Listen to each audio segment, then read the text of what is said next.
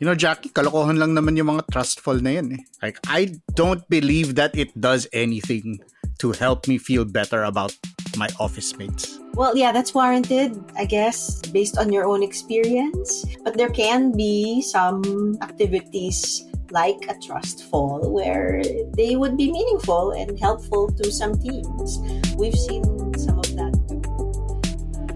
Kailangan mo ba ng mas makabuluhang chismisan sa pantry? Listen to more conversations about work, both hot takes and thoughtful takes, with me, Carl Javier, and Jackie Caniza on The Imaginable Workplace. Check it out on Spotify and wherever else you listen to podcasts.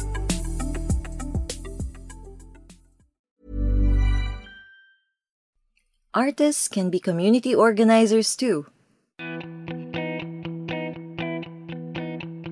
From Quezon City, I'm Christine Chung. This is Take a Break. Sit back and wind down while we serve you stories on art, music, culture, film, and podcasts.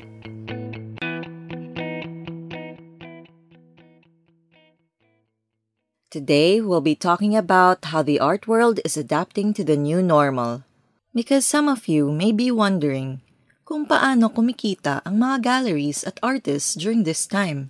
Art journalist and curator Gwen Bautista gives us an inside look into the art scene and how it is thriving or just surviving during this pandemic. I'm Gwen Bautista. I'm an art journalist, but also I work as an independent curator and I work with many galleries and art institutions, but mainly with Mono 8 Gallery in Malate, Manila. Engaging with people online certainly isn't the same as engaging with them in real life. And what more for art? The pandemic forced us to rethink how we connect with people and our own encounter with the world. Can art survive without a live audience? Or can we survive without art? Definitely the physical experience of seeing artwork in person, especially in a contemporary exhibition. So sometimes you'd see installation, ganun, and you don't really understand sometimes what the artist is doing, you know. But it's important to understand how you experience that specific space to be confronted with something that you don't know that you're not familiar with.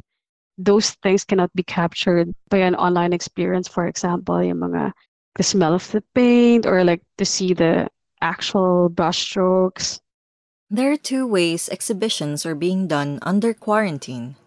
One way is through showing the paintings sculptures prints on the internet Another way is it can be both a physical and online exhibit. In this case, the physical exhibit can be presented as a 360 virtual tour with supplemental online content.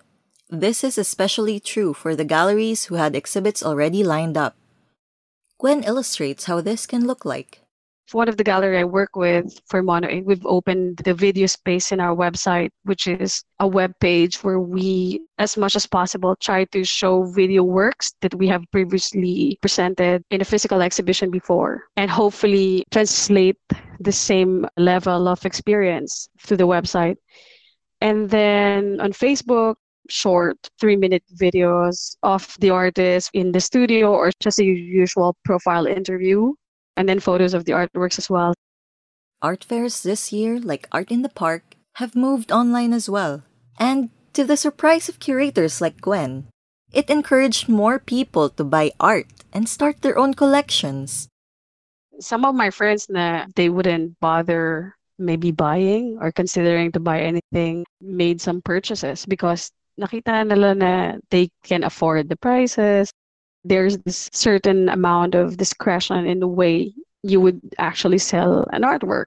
It's like you're selling an artwork, but not really selling an artwork. You, you can't be very straightforward and say that, you know, like these are the artworks that we have and these are the prices. Majority of them won't reveal the prices of the artworks.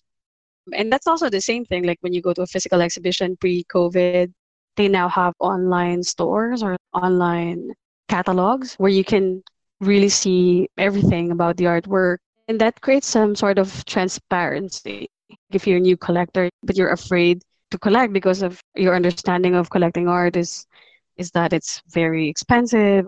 that's one of the good things that we are now experiencing that we have a diverse set of people now looking into these works.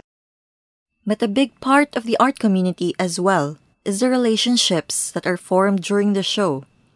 And this is the part that online exhibits could not replace. Before, like, we'd complain because sometimes in one Saturday, there would be like 10 shows tapos scattered around sila like may Makati, may Quezon City. So sometimes it started like 6 p.m. and then we end mga 2 a.m. And then inom pa kami after. So like mga 5 a.m. ganun. Pero nakakapagod. It's really exhausting.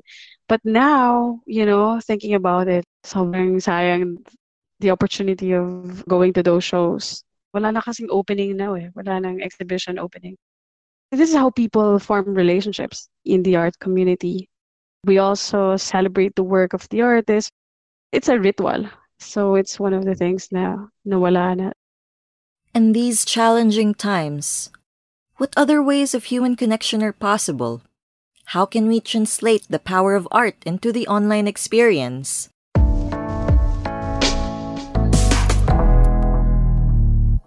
Here's some podcasts to watch out for. You know how some foreign songs seem to take a permanent spot in radio playlists? Why do Filipinos love listening to the same songs on the radio?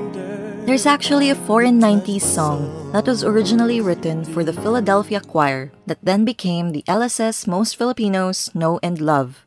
Here's a sneak peek from the fourth episode of Super Random, our show about Pinoy pop culture with Inquirer podcasts. The next part of the story is even crazier. To him, the song lay unheard for years. He had no clue people were listening to it and really getting into it. I had friends that really liked that song in California. A lot of Filipino friends of mine, they always said they loved that song, but I didn't know that it was having the impact it was really having in the Philippines until I came to the Philippines in 2004. If you're too young to know the singer, that was Keith Martin, the writer of what's probably the most covered song ever in the Philippines. Find out more about the Philippines love affair with this and countless other foreign songs on Super Random, available on Spotify, Apple Podcasts, and Anchor. Now, if you've been following the podcast Misconnection, it released a new episode. It follows the story of Jen, a former OFW and her unlikely connection with fellow Filipinos, a mother and son, at the Changi Airport in Singapore.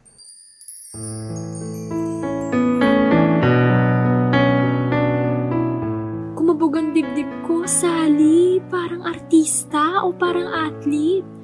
Tipong soccer, ganyan. Parang pinaghalo-halo lahat ng Philippine Ascals. May nunal sa jawline, naka-undercut ang buhok, Actually, hindi lang artista o athlete. Para siyang aparisyon. That was a sneak peek of episode 5. Listen to the full episode of Misconnection available on Spotify, Apple Podcasts, and Anchor. That's it for weekly highlights. An unsolicited reminder from me to take it easy muna. See you next week.